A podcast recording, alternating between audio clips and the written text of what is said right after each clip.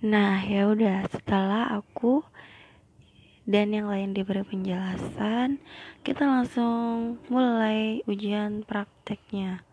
Dan kalian tahu itu yang ngeliatin banyak loh. Yang ngeliatin itu orang-orang yang lagi entah itu mau mendaftar atau mau perpanjang SIM.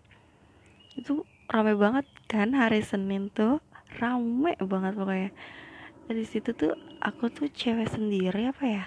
Apa ada satu ibu-ibu aku lupa sih pas ujian teori, eh, teori praktek. Dan di situ aku kebagian urutan ke, terakhir kalau nggak salah. Terakhir apa ke sebelum terakhir ya? Aku lupa deh pokoknya. Dan di situ aku udah mulai ujian praktek. Itu peraturannya nggak boleh napakin kaki ke tanah selama selama tiga rintangan itu dari awal sampai akhir itu nggak boleh napakin kaki ke bawah. Dan harus tegak pandangan tegak duduk kita tegak. Nggak boleh bungkuk bungkuk gitu deh. Ya harus pakai helm disediain.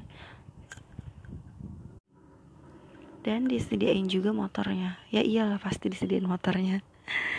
Kalau di tempat gue sih nggak boleh pakai motor sendiri ya. Harus pakai motor dari sananya.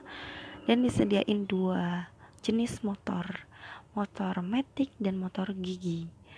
Aku bingung di situ benar-benar bingung karena aku sewaktu belajar motor itu memang aku mau pakai motor gigi dulu kan baru motor metik.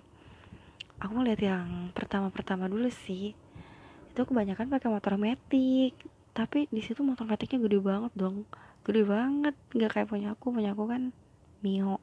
Nah ini nggak tahu sih nggak ada mereknya cuma nih motor gede banget bodinya dan aku yakin itu pasti berat banget. Ya udahlah ya aku ngeliat orang-orang dulu kan yang tes. Oh ampun itu ada yang grogi ada yang santai kan. Dan setelah tiga orang ini tuh ada yang lolos sih. Satu orang tuh lolos di antara tiga orang itu cowok. Dan itu emang dia bener-bener santai banget. Bener-bener santai sesantai itu dong ya aku ngeliatnya juga. Gak ada muka tegang yang ditunjukin dong. Dan aku lupa sih kayaknya ada ibu-ibu deh. Dan di situ tuh aku kayak mikir gini ya ampun kalau sampai ibu-ibu ini lolos gitu ya. Terus aku nggak lolos itu malu banget dong ibu-ibu aja lolos gitu. Ya udah tuh tibalah akhirnya. Maksud aku kalau lolos ya dan ternyata memang ibu itu belum lolos belum belum lolos. Nah tibalah saatnya nama aku dipanggil. Ya udah tiga menit lagi. Lagi seru ceritanya